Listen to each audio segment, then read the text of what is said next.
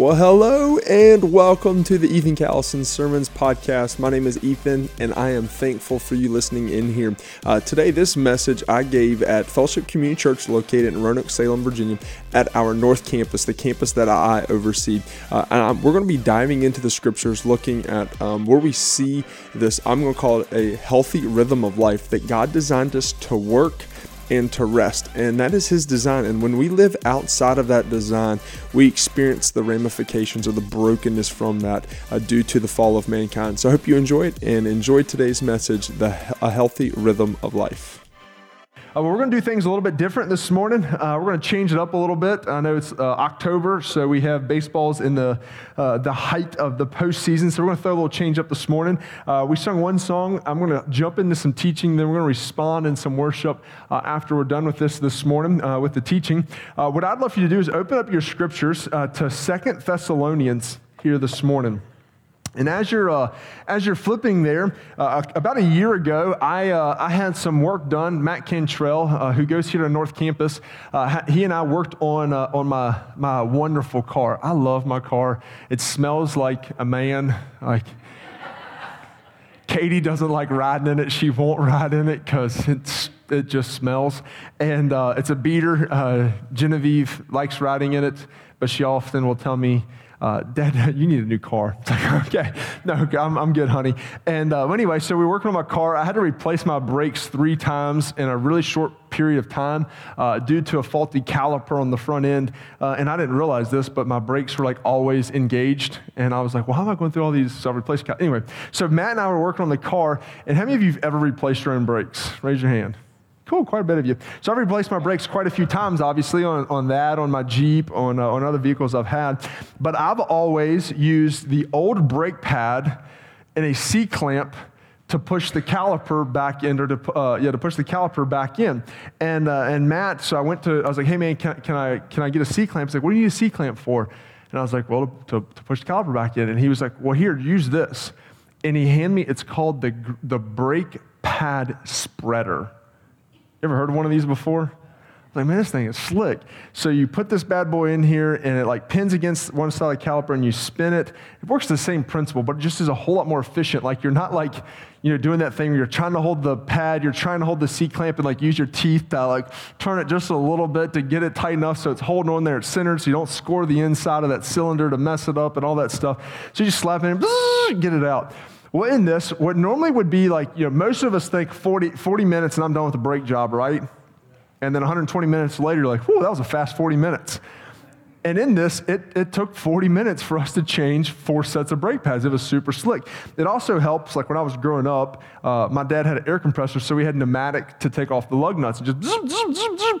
And well, I, I, don't have that, so I use what the car comes with. And I'm like, eh, just old, good old, you know, elbow grease and little strength and back all five of those lug nuts off, pop the tire off, and away we go. But uh, Matt had a nice cordless impact. It was like, zoom, zoom, zoom, zoom. like, man, this is nice. When you have the right tools, a job becomes a whole lot easier. It just does, right? Like if you have the right tools for the job, a hard job becomes a whole lot easier. And one of the areas in our life that I think we are making it harder by using the wrong tools for the job is the rhythm of our life. It's the rhythm of our life. So today I want us to look at a healthy rhythm of life. Oftentimes, when we look at our life, when we look at the rhythm, God designed us, what we're going to see in Scripture here today, God designed us to work and to rest. Can y'all say that with me? God designed us to work and to rest. And that's the rhythm that He designed us to work in. And when we're abiding in that and we're, when we're in that rhythm, we're using the right tools for the right job, which takes a hard job and makes it easier. And that hard job is living this life. And when we work and we rest and we find that rhythm, life becomes a whole lot easier in the sense of we find this uh, this rhythm. So oftentimes we try to use the wrong tools, right? We put we try to like use the C clamp and the brake pad, which gets the job done, but it's not the most efficient, most effective, or the best way to do it. And so sometimes when we look at work and rest, what we'll try to do is we'll try to work more. And we think if I just work more, then I'll be more fulfilled and live a more fruitful life. So let me just work more. Some of us do this um, because it is an escape from our house. Some of you in this, you're like, yeah, like I actually find myself like I don't like being at my house. I don't like being home, whether it be the situation between you and your spouse, you and your kids. So it's like you just dive deeper into work because then it's an escape from quote unquote reality for you. Some of us will dive into work more because at work we feel validated.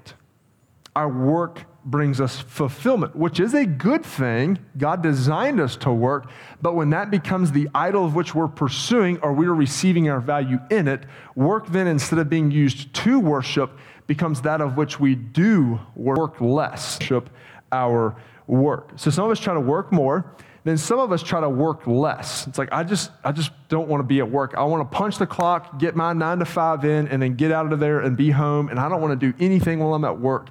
And I've often heard it said, you've probably heard this before no one ever quits a job, they quit a boss. And so it's like, I don't want to be around my boss. I don't want to be around this team. I'm not fulfilled in what I'm doing. So I'm just punching the clock nine to five just to get on to get, get on with my life. Now, I'm a, I'm a country music fan. You can judge me for that. I'm totally fine with that. Uh, but a lot of country music, you either love it or hate it for the exact same reasons. You either love and hate, love it because it sings about having fun and your dog and your wife and a train and a truck. And you're like, yeah, man, I love that stuff. Or you hate it because it sings about a dog and a train and a truck and living life. Like, that's just country music. Well, there's a, there's a song right now out uh, by Chris Janson, uh, one of Katie and I's uh, favorite art, artists, uh, and it's like uh, we're working until five to get started at six. And some of us, that's the life we live. Like, I just work till five because my real life actually begins at six when I get off and I can go do what I really want to do. So we view work as an obstacle that prevents us from encountering and experiencing a f- fulfilled and fruitful life. And some of us want to work less, not because really that, but it's just because we're lazy. It's like, I just don't want to work. Like, I just want to be idle. And we're going to see what Scripture says about that. And then some of us uh, work for the sense or for the sake of going on vacations. Like, I'll work Monday through Friday, so I'll have a mini vacation starting at six on Friday through the weekend, and then I'll work and save up all my money to go on one vacation, two, whatever it is, the vacations throughout the year. And that's really what I am working for. I'm working for this vacation. If I didn't have to work and I could just live in a vacation, I would do that. You have a misconstrued view of theology of really, or it's just the job that you're in, and it's like, hey, this is not healthy. Carey Nieuwhof, he says this. He says, Your time off can't save you if the problem is how you spend your time on. Your time off can't save you, so that six o'clock on Friday through Sunday can't save you if the problem is how you spend your time on. So, what we're going to see in Scripture today, what we're going to see, what I hope that we see today, is God has designed us in a certain way. And when we live in that design, we're fulfilled and we're fruitful, and we get to live that out and experience life like no other. So we teach here at Fellowship Community Church, we teach in our Next Steps class as well as what we would say evangelism. I don't want you to get scared by that word, but our evangelism classes, which is how do we share our faith with people and give them the opportunity to respond to the gospel.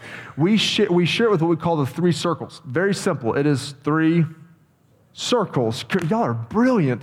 So it starts off when we do it, it says we start, we say, hey, look, this is how God designed us. When we look in Genesis chapter 1 and 2, this was God's design for humanity. Then in this, Adam and Eve, they lived inside of God's design. It was all perfect, it was holy, it was good, it was all this. But then in Genesis chapter 3, we see where, where the fall in this steps into mankind or sin enters into the world, and that leads to uh, the brokenness that we experience. And brokenness is the second, second circle. And in this, God designs, we're going to see God designed us to work but when we're not working in a faithful and fruitful way, we live out in this brokenness. Our sin enters in. We either make God our idol or we work from work, or we, yeah, we try to get away from work, and we experience this brokenness. But when the gospel steps in, when Jesus steps in, we get to repent and, and believe that Jesus died for us. He came to this earth, lived a perfect and holy life. Then that's where the gospel, that's the third circle. The gospel completely changes us and then from then on, our entire life is recovering and pursuing back to God's design. How did God design us? And what we're going to see here for a rhythm of life, God designed us for work and for rest. That's what we're going to see here in the, the Word. So, when we're going to look at this, we're going to see uh, two things work and rest. The first is this well, we're, we're either going to work or we're going to toil. I'm going to break these down a little bit. A lot of these principles I got uh, a couple years ago from this book uh, called The Tech Wise Family by Andy Crouch. He talks uh, a little bit about work and rest in this, these other two terms I'm going to use here. So that's where I got some of these ideas from. Great book if you want to purchase it. If you didn't get the name down, come see me after the services. Um, work is this work is the fruitful labor. Work is fruitful labor. Uh, even when you think of that, sometimes we can labor about something and it be a good thing that we not actually see the fruit of it for a long time to come. Then there's some work that is pretty immediate results, like, hey, I work and then I see this result. So a couple weeks ago, Carrie Roth posted on Facebook that she loved to watch her husband Jason power wash the sidewalk. And that is a very tangible way to see the fruit of. Has anybody power washed before, like a sidewalk? It is. It's, it's, yeah, Carrie's like, yeah, I watched it. I loved it. Loved watching it. It's a very rewarding experience. Immediately, it's an immediate response. You get immediate fruit for your work. Then there's some things that you can, you can really labor and labor and labor, but you don't see the fruit of your labor for a long, long time. And I would even say biblically, we see this maybe not until we enter into eternity that we see the fruit of our labor. But ultimately, biblical labor is fruitful work. Uh, or fruitful labor. So here we see in Genesis chapter 1 that God models what this looks like for us. In Genesis chapter 1, we're going to see that He creates the earth and He creates all things in it, creates the universe, universes, everything in six days. And after each day, he, he rests and he reflects. We're going to get into that a little bit. Uh, but he, he works, he rests. He works, he rests. He works, he rests. Get, kind of get the theme that God sets for us. And then so he model this rhythm for us. And then he gives us this mandate for us to work. And he says in Genesis chapter 2, verse 15, it says, The Lord God took the man and put him in the Garden of Eden to work it and keep it. Work is a good thing. God designed us to work. That is what we are to do. Now, in this, if you already turned, turn to Second Thessalonians chapter 3, we're gonna, I'm going to start in verse 6 here. Uh, and we're going to see where when Paul writes to this church, we just went through a big series to the book of First Thessalonians. This is really interesting. Um, so, Paul writes to the church in the first letter, and then he gets a report back from his first letter to them and they pretty much responded and said, Well, we really didn't understand what you were saying in 1 Thessalonians, so can you kind of tell us again? Uh, between that and the people who are reporting back to Paul said, Paul, they didn't really receive what you said first, so you kind of have to say this again. Uh, and really, one specific thing that we see in 2 Thessalonians that he really, really hits is this idea that the people were not working and waiting on Jesus to return for his second time. So they stopped doing everything. They stopped working and they just were waiting and waiting and waiting for Jesus to return. So in 2 Thessalonians chapter 3, starting in verse 6, Paul says this This is why we work. He says, Now we command you, brothers, in the name of our Lord Jesus Christ, that you keep away from any brother who is walking in idleness, which is, is also laziness and not in accord with the tradition that you received from us. And this tradition is to work. For you yourselves know how you ought to imitate us, because we were not idle when we were with you, nor did we eat anyone's bread without paying for it. But with toil and labor we worked night and day, that we might not be a burden to any of you. It was not because we do not have that right but to give you in ourselves an example to imitate. For even when we were with you, we would not give, we would give you this commandment. If anyone is not willing to work, let him not eat.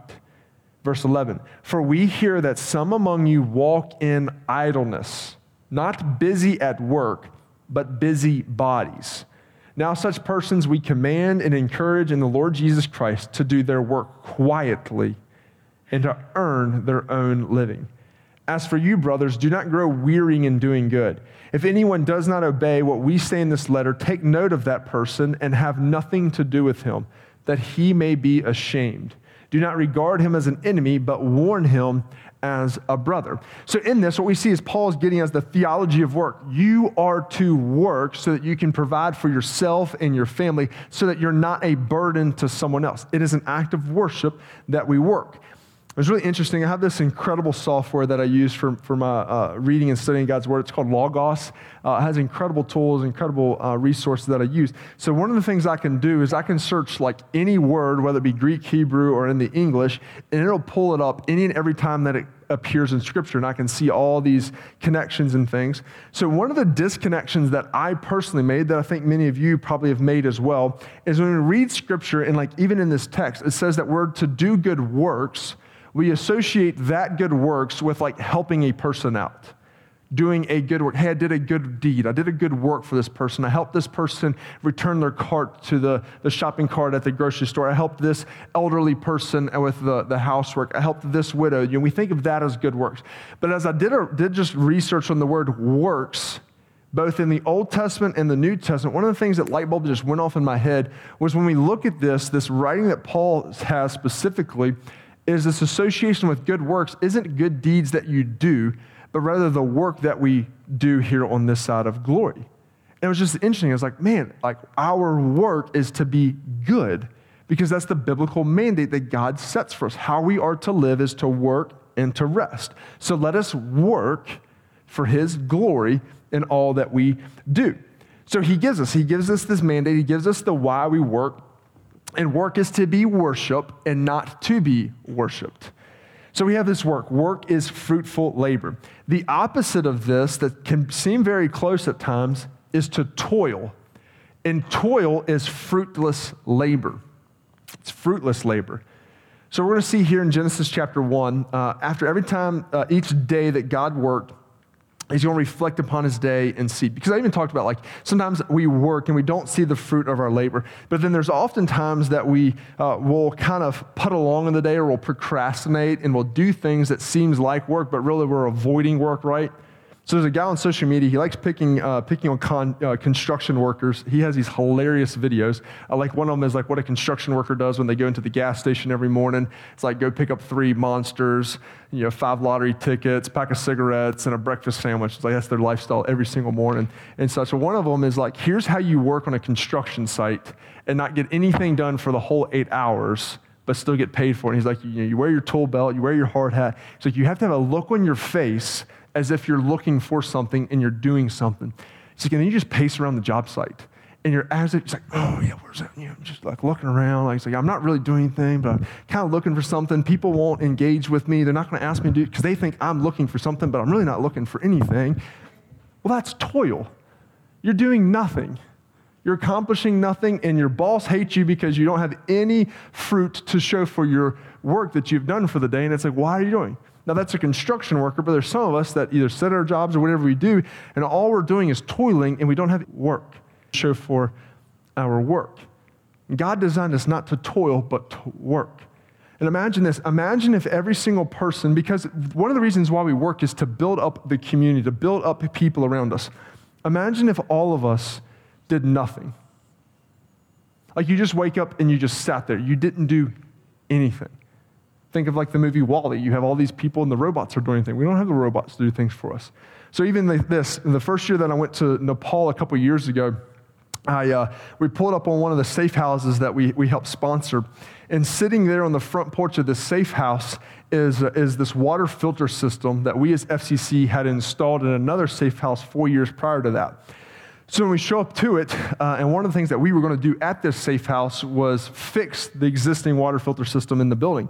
So we pull up to it and we're like, hey, why is this water filter system just chilling out here? Like, they didn't realize it, but like, that's a $5,000 water system just chilling out here. And they said, uh, well, it was in the other safe house, and you know, two weeks, or when y'all were installing it, shortly after you installed, the earthquake hit Nepal, and we closed that safe house down. So we brought that filter system over to this building. We were like, okay, well, has it been sitting there for four years? Yep, it sure has been. And we're like, what, are you kidding me? Like, the thing's been sitting out in the sun and the rain and all this for four years.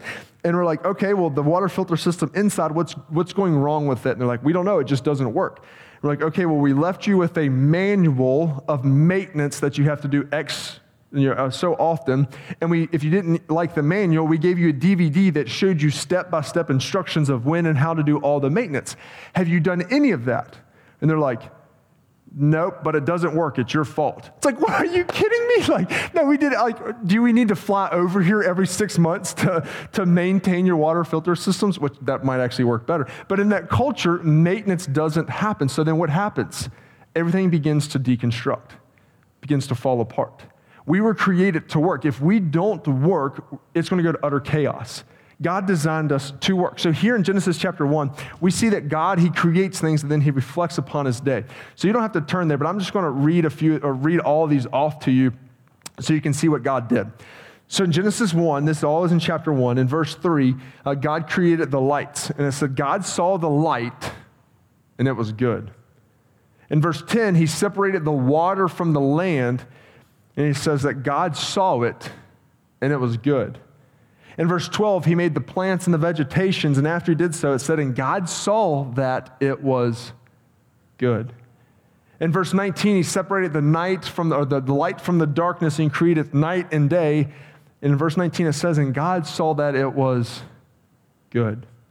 In verse 21, after making the creatures in the water and the birds in the, in the air, it says, And God saw that it was good. In verse 25, after he made all land creatures, he reflected upon his day and he says that God saw that it was good. And then on that same day, he created humans, and it says in verse 31 and God saw everything that he had made, and behold, it was very good.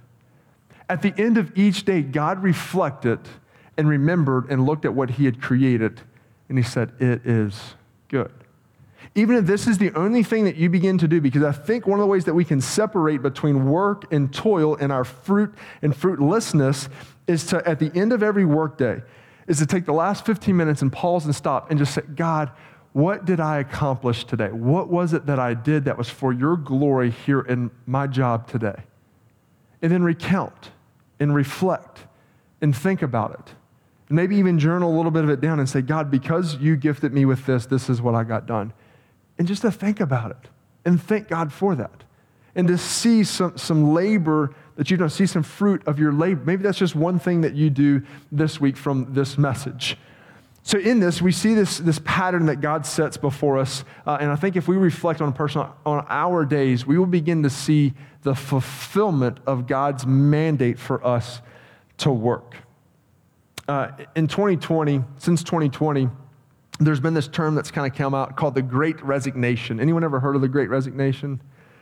So, since 2020 has started, uh, over 20% of people, they're, they're estimating 20% of people since 2020 have changed their job at least one time. That they're resigning from one job and starting another.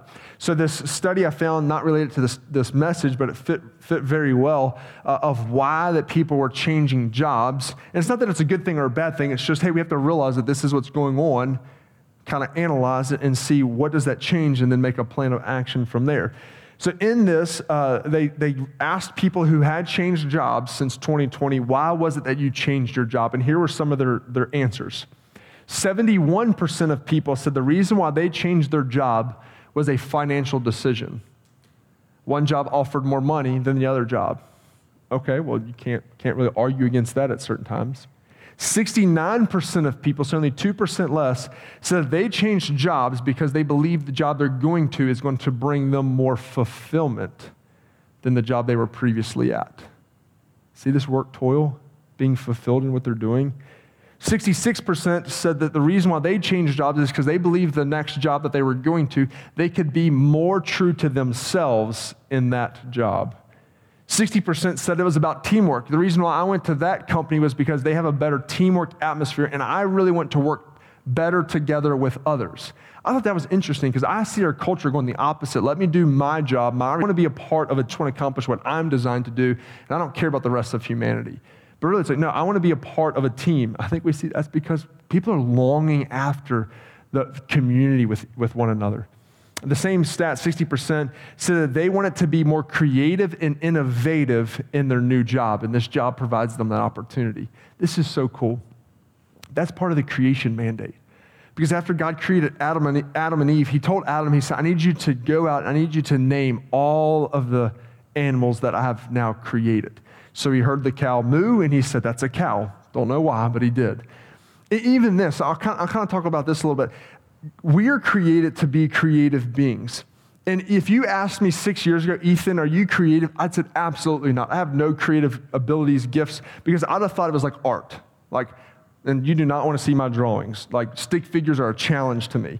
And so, in this, but what we see is God created each of us to be creative because He is a creator and we're to imitate that. And I think, and this is nothing against school systems, but I think what the school system has done is created a box that people have to live in. And if they don't fit the mold of that box, then that student brings no value or worth to society, and therefore they are subhuman. I'll, I'll, kind of prove it with this. I heard a high school uh, teacher sharing this story about a student he had. This isn't local here to Roanoke. He said, I, was, I had a senior in my class. I was brand new to the school. And the senior walks into my class and he's like, I'd heard about this student. Like, y'all know about, about this student. They didn't want to do their work, did not make good grades, were disengaged in the class. So he said, we were about halfway through the school year and he hadn't turned in any work, wouldn't accomplish any homework, did horrible in tests and all this. So he went up to the student one day and he just said, Hey, man, like, why don't you want to even participate in class? And he's like, I just don't like school. He's like, I can understand that. So then what do you like? Like, what do you, what are you doing? Because I can see you're doing something while I'm teaching. What are you doing? He said, so he pretty much opened up a portfolio for him. And it was littered full of incredible pencil art. he's like, dude, this is incredible. Like, you have an incredible talent here. What do you want to do for a living? He's like, dude, I want to be a tattoo artist. I've known that since the sixth grade. And this is not, I'm not telling high school, middle school students to do this, but the teacher said, then why are you here? Don't finish school. If you know that you're gifted and talented, drop out of school, get your GED, and go be a tattoo artist. He said it's been 10 years since that student dropped out, got his GED, and was a tattoo artist. He's still a tattoo artist and is flourishing. Why? Because our school system said you couldn't make the grades, you didn't do good on tests, you weren't interested in this, you are subhuman, you don't have value in this society we are in. No, he did. School just wasn't for him. God created us to be creative, innovative people, and our society will try to say, This is who you are to be. If you're not, you bring no value or worth to this, this world. 58% of people that they change, this is, was wild to me. They changed jobs because they wanted to exceed the expectations that their job responsibilities had for them. AKA, they wanted to do more work than they were being asked to do. Couldn't believe that. Then 50% said, I, I changed jobs simply because I want to choose when I work. I want to have flexible hours.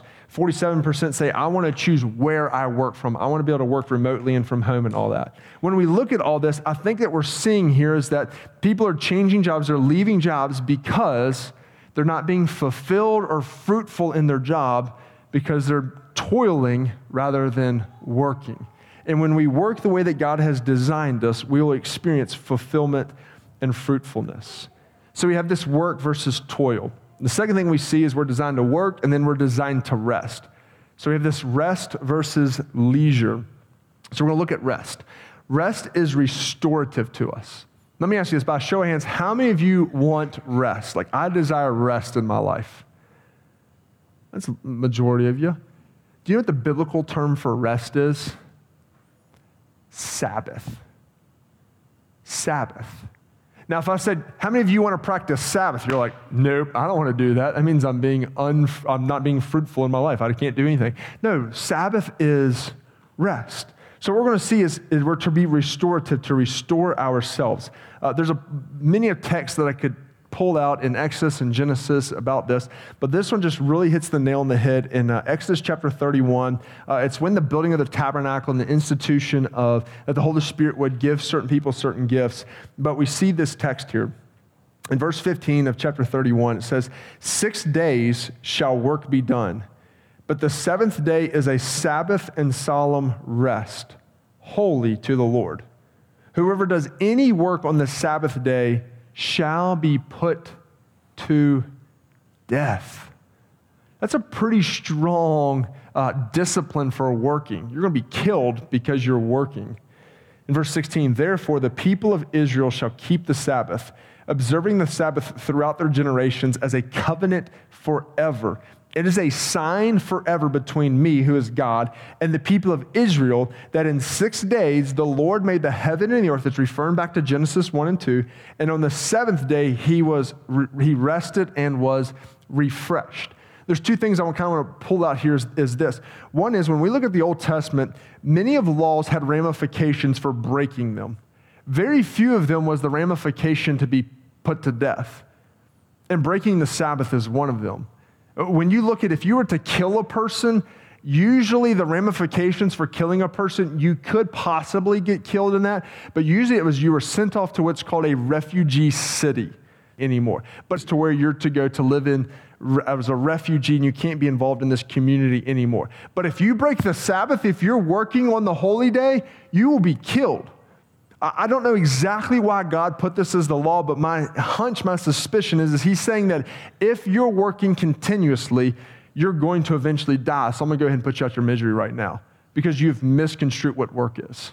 Work is for our benefit, to rest. It is good. And the second thing I want us to see from this text, because it says that when God rested on the seventh day, he rested and was refreshed. God is infinite and all powerful meaning he did not need the Sabbath to be refreshed and to be re energized, but yet he did it as a model for us to follow.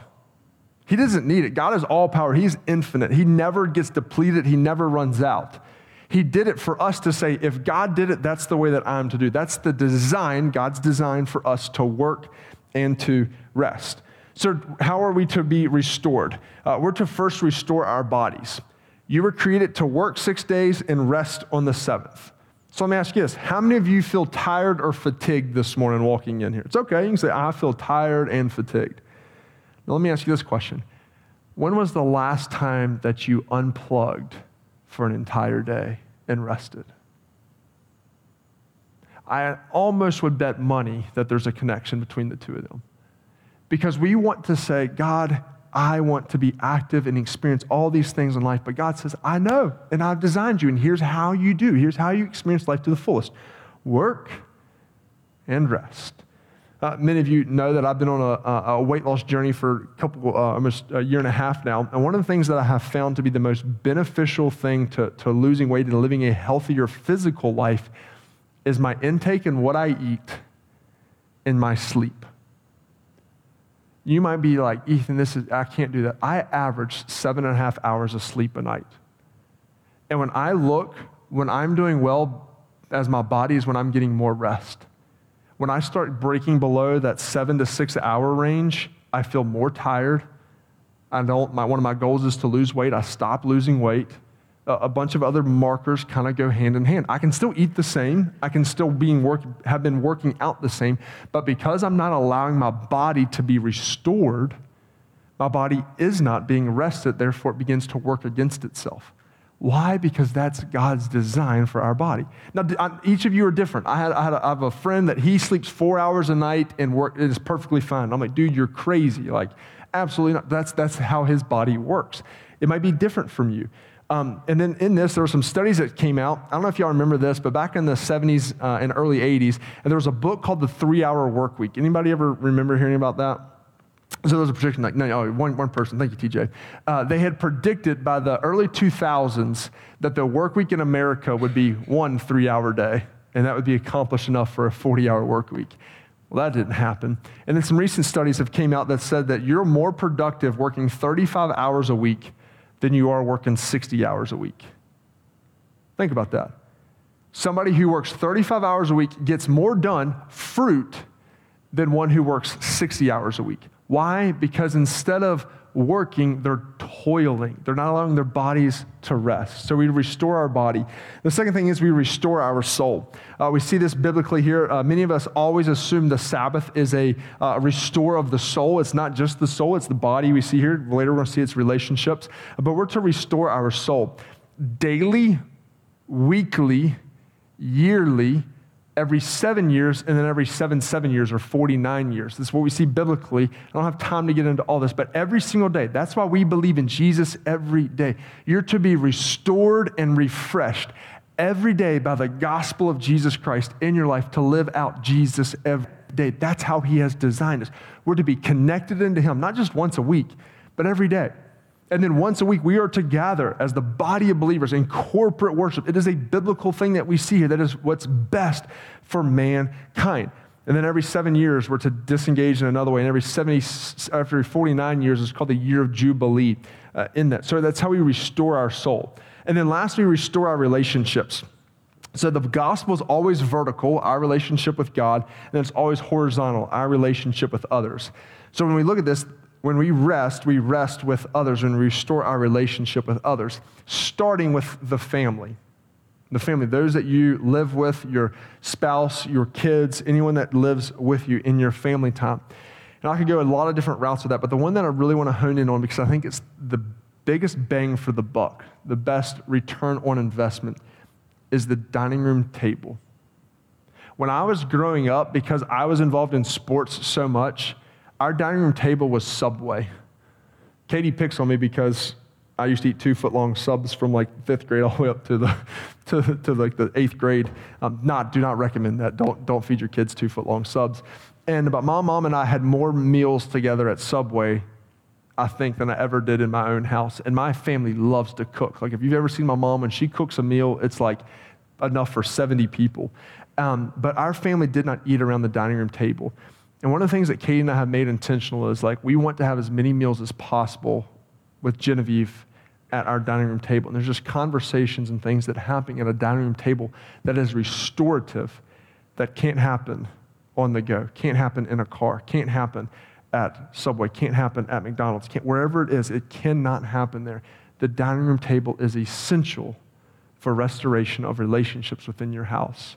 Harvard University, this isn't a biblical study, Harvard University showed that regular family uh, dinners together are associated with lower rates of depression, lower rates of anxiety, lower rates of substance abuse, lower rates of eating disorder, lower rates of tobacco use, lower rates of early teenage pregnancy, and higher rates of resilience and higher rates of self esteem in the next generation simply by eating together as a family around the dining room table.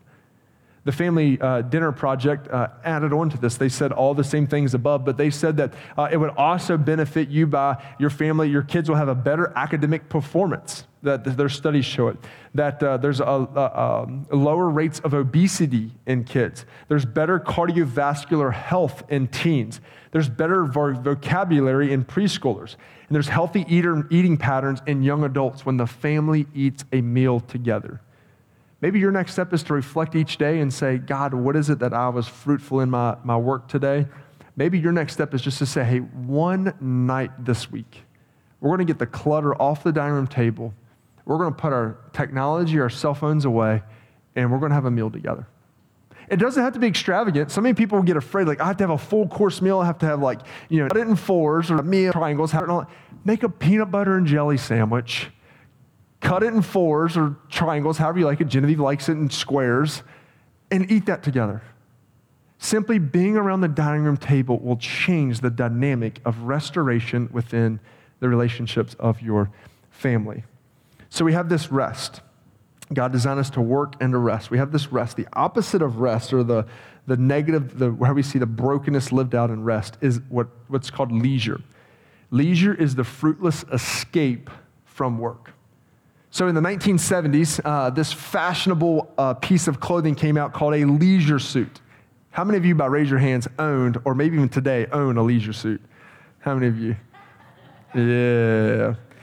So in the 70s, late 70s, and the early 80s, it went away pretty quickly, but the leisure suit raised, rose to prominence. And a leisure suit was a fashionable piece of clothing. I think that's more of an opinion, not rather than a truth, but a fashionable piece of clothing that one could wear, wear the, reason, the reason why it was created, one could wear at work comfortably and then come home and wear the same piece of clothing at the house comfortably. It's like, hey, that sounds good, right? I think this is just a, a symbol of what we did as we began to take work and bring it home. And there wasn't quite a separation between working and then being present with my family and resting with them. And there became this divide here in that. So I think part of our inability to truly rest, the reason why we experience restlessness today, is our inability to escape work, to disconnect work, and to put it, put it away. So let me, let me ask you this by raise of hands, how many of you have work email on your phone? Like, this is no condemnation. How many of you have work email on your phone? All right, keep your hands raised, keep your hands raised. If you have work email on your phone, how many of you keep your hands raised if you, have, you weren't supposed to be working in the past 24 hours? Raise your hand. All right, most of you. How many of you checked your email in the past 24 hours, your work emails? Have you been on escape from work? You, you haven't. How can you experience rest if you're always engaged in work? In May, this past May, May of 2022, I read a book called um, The Ruthless Elimination of Hurry by John Mark Comer. And one of the things he said, just do this one thing and it'll help you. He says, take work email off your phone. I remember it was scary for me. He's like, but if I take it off, like I'm gonna miss an email, I'm gonna be, I'm gonna, a fire's gonna happen that I can't solve, I can't resolve. Like, it's like, I can't do this. But I said, you know what, God, I'm gonna do it because I feel like I need to do it. Since May of 2022, I have not had my work email on my phone. Has one fire gone so bad that the world's burned down? Has my family felt the impact of me not having work email on my phone at my house? Just ask Katie. Just ask her. Taking it off my phone has changed my ability to rest in my house. So I don't bring that work problems, those work things into my house. I'm not saying that I'm perfect at it by any means, but that one step enables us to become more resting rather than leisuring. I think the reason why we, we honestly like to feel the act of restlessness is because we feel need in our work. We're needed there. We place our value, we get our value, our worth in it. Therefore, if I'm needed, then other people need me, and I feel validation in that. I know that's, that's a lot for me, or that was a lot for me, and therefore I want to be engaged in it. Another act that the, the Tech-Wise family really talks about uh, when it comes to leisure is how we spend our time at our, at our house in regards to technology uh, how that impacts the inability for us to disconnect and truly rest. And uh, one of the things that the stats that's in it, this was actually in 2022, so I re- looked up some more recent stats than that book. Uh, in 2022, the average person spends 147 minutes on their phone in social media apps alone. 147 minutes. Let me ask you this when was the last time that social media brought rest into your life? Never, probably, right? I know for me, when I get into it, and I get entranced into it, my heart rate goes up, tightening of the chest. Then, then I was reading some other stats, this was in 2021, that the average person spends 180 minutes a day watching TV. Now, there might be some simultaneous, like I'm watching TV. I, I saw this video the other day, it was pretty fun, on my phone. And it was a, a dad that was, uh, had the football game on his TV, but he was actually watching the box score on his phone. And the wife, like, man, it was like, you just bought this $600 TV. Why did we even buy that? You watch everything on your phone anyway. I thought that was pretty interesting. So, you know, some of those minutes might be at the exact same time. But even in that, 180 plus 147, I'm no mathematician, but that's, I know that's over 300 minutes, which is over five hours of our day that we spend in technology that I can almost guarantee you doesn't bring rest into your life, but it's leisure, it's fruitless escape from work. So I don't think that our problem of restlessness, our problem of, uh, of the inability to disconnect or to live a fruitful and, and, and fulfilled life is that we need more time. I think our problem is that we need to reorient how we spend our time at work and at rest. So let me ask you this How do you find yourself when you're at work? Are you actually working? Are you receiving fruit from it? Are you just toiling? And how are you restoring yourself? How are you finding that restoration process for you? Are we seeking after God's design to work and to rest? So as the band, band comes up, the, the big main idea for today is that when we, when our life rhythms are work and rest, I believe we see that we live a fruitful and fulfilled life.